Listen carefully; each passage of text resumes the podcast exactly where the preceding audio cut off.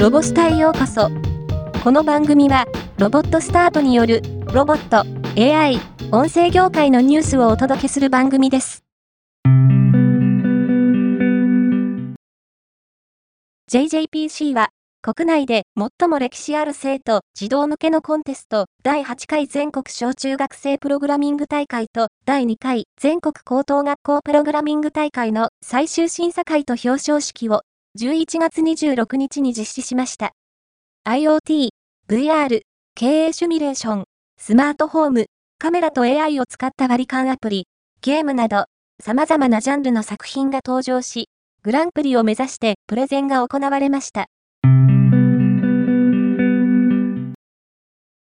株式会社オリー研究所は、難病や重度障害などで外出困難な人が分身ロボットを操作して接客をする分身ロボットカフェドーンバージョンベータの期間限定地域キャラバンカフェを12月6日から20日まで京都市中京区にある京都信用金庫が運営する競争施設クエスチョンにて実施します。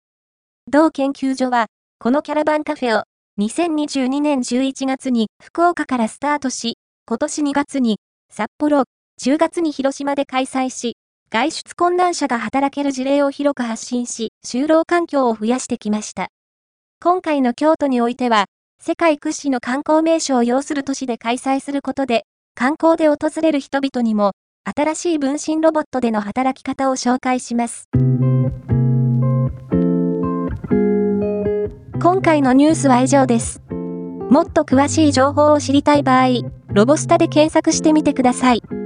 ではまたお会いしましょう。